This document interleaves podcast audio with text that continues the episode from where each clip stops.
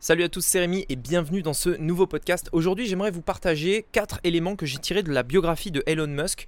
Euh, quatre éléments qui m'ont vraiment marqué, qui m'ont vraiment inspiré sur euh, justement la gestion de mon business au jour le jour, sur euh, littéralement le, bah, même la vie d'entrepreneur de manière générale. Je voudrais vous partager ces quatre choses que m'ont appris Elon Musk qui peut-être vous vous concernent et peuvent vous intéresser dans votre situation à vous en particulier. Allez, c'est ce qu'on va voir aujourd'hui dans ce podcast. C'est parti. Donc, la vraie question est celle-là. Comment des entrepreneurs comme vous et moi qui ne trichent pas et ne prennent pas de capital risque, qui dépensent l'argent de leur propre poche, comment vendons-nous nos produits, nos services et les choses dans lesquelles nous croyons dans le monde entier tout en restant profitables Telle est la question et ces podcasts vous donneront la réponse. Je m'appelle Rémi Juppy et bienvenue dans Business Secrets. Alors la première chose qui m'a le plus marqué euh, du livre de Elon Musk, en fait, dans son livre, il raconte un petit peu, donc c'est vraiment euh, depuis ses origines euh, jusqu'à plus ou moins aujourd'hui, puisque le livre a été, je crois, édité en 2018 ou 2017, si je me trompe pas. Donc il est assez récent, et donc c'est voilà plus ou moins de sa naissance entre guillemets jusqu'à aujourd'hui. Et en fait, on, il, raconte l'histoire de PayPal. PayPal, Elon Musk a été très connu pour avoir créé, fondé PayPal avec un ou plusieurs associés aussi, je sais plus. Euh, et euh, beaucoup de gens pensent qu'il est encore derrière PayPal. En l'occurrence, PayPal, il l'a vendu il y a un moment, euh, il, y a, même assez longtemps. Et en fait, ce qui s'est passé, c'est qu'il a créé PayPal avec des associés, etc. Et PayPal, en fait, il l'a il vendu. Et quand il l'a vendu, il a touché beaucoup d'argent, plusieurs dizaines de millions, si je me trompe pas, ou plusieurs, plusieurs centaines, je sais plus. Enfin, beaucoup d'argent qu'il a touché de la vente de, de PayPal, tout simplement. À partir de là, on pourrait se dire, mais euh, super, euh, en fait, euh, le gars, il touche je sais pas combien de millions suite à la vente d'un business, c'est bon, il est tranquille, etc. En fait, la première chose qui m'a appris, c'est le fait de prendre des risques pour pouvoir aller toujours plus loin. Ce qu'il a fait, en fait, quand il a vendu PayPal, c'est que il a investi presque tout, et quand je dis presque tout, c'est, je dirais, 98 plus de 90%, je crois presque 98%, un truc comme ça.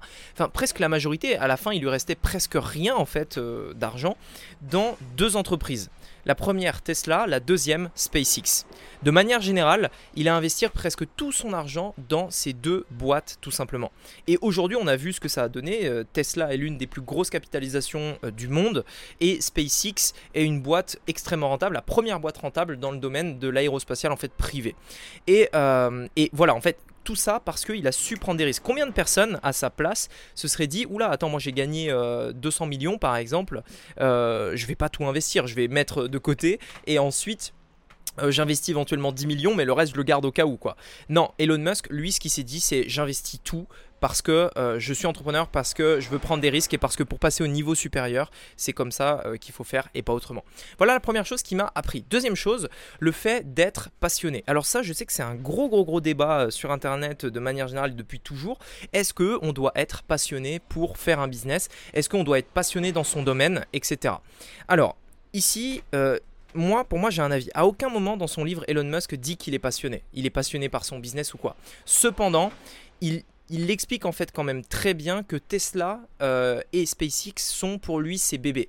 Il explique en fait un petit peu son quotidien euh, dans euh, son quotidien en fait tout au long de la, de la semaine, qui prend l'avion plusieurs fois par semaine pour passer du siège social de Tesla au siège social de SpaceX, etc. Et en fait, quand on y réfléchit bien, à votre avis, une personne qui fait ça, est-ce qu'elle pourrait faire ça si elle n'était pas passionnée par son business? En fait, le truc, c'est que je pense que la passion n'est pas indispensable pour réussir dans un business. Mais je pense que la passion est indispensable pour prendre du plaisir dans son business. Et ça, c'est un truc que m'a appris Elon Musk et que je trouve hyper intéressant. Quand euh, moi, euh, quand j'ai démarré sur Internet, j'étais, euh, j'étais pas, en fait, j'aimais le business sur Internet, j'adorais ça, euh, et surtout ce que ça dégageait, c'est-à-dire la liberté, etc. Mais le gros problème, c'est que je n'étais pas passionné par ce que je vendais, je n'étais pas passionné par ce que je proposais.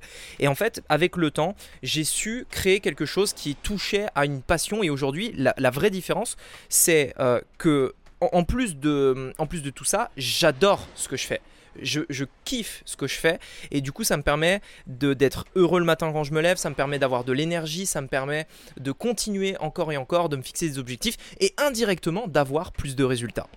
Voici donc la deuxième chose que Elon Musk m'a partagé. La troisième chose, c'est le fait du voir, de voir toujours du point de vue du client. Dans, euh, ce qui est bien dans sa biographie, c'est que régulièrement, on, prend enfin, il, explique, il explique des exemples tout bêtes euh, de choses qu'il fait au quotidien. Par exemple, euh, au niveau de Tesla, il explique à quel point il va dans le détail au niveau de, l'intérieur de la Tesla, de l'écran de la Tesla, de la fabrication, etc., etc. À chaque fois, il se dit mais comment je peux rendre ça simple pour les clients? Comment ça va être utile, agréable, etc. Qu'est-ce qui peut faire que ça va leur plaire, etc. En fait, il se met vraiment dans une condition euh, empathique, en fait, c'est-à-dire il se met vraiment à la place de son client en se disant si j'étais mon client, le client qui achète la Tesla, qu'est-ce que je penserais de ça? Qu'est-ce que je voudrais avoir? Etc. etc.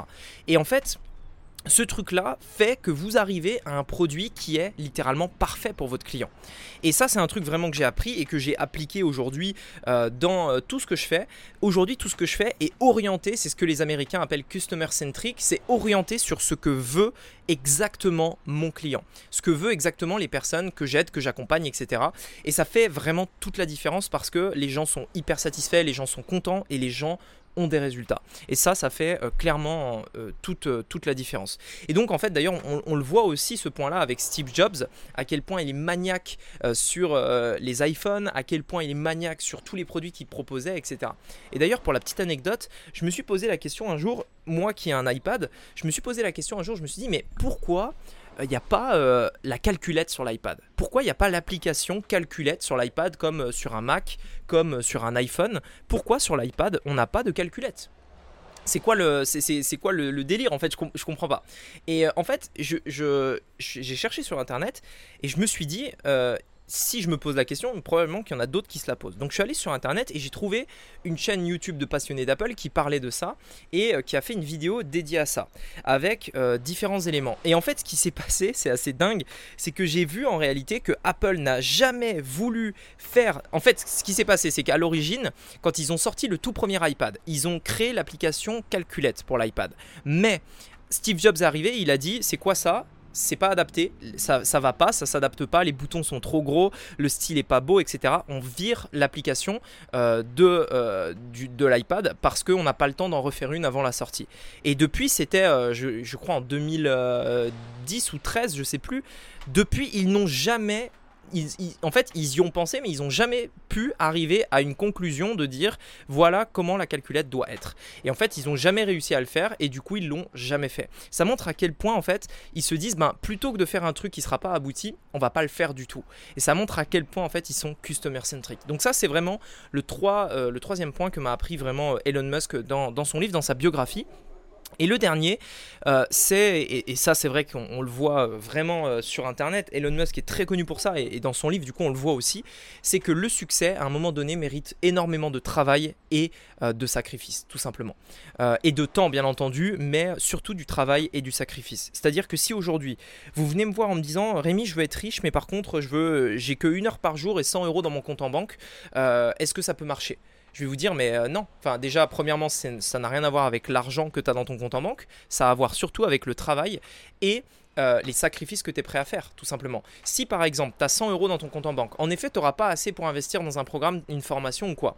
Ce que je te propose, c'est de faire un sacrifice. Vends quelque chose dont tu n'as pas besoin. Vends un truc qui te rapporte rien mets de l'argent et investis dans un truc pour démarrer et faire les choses sérieusement.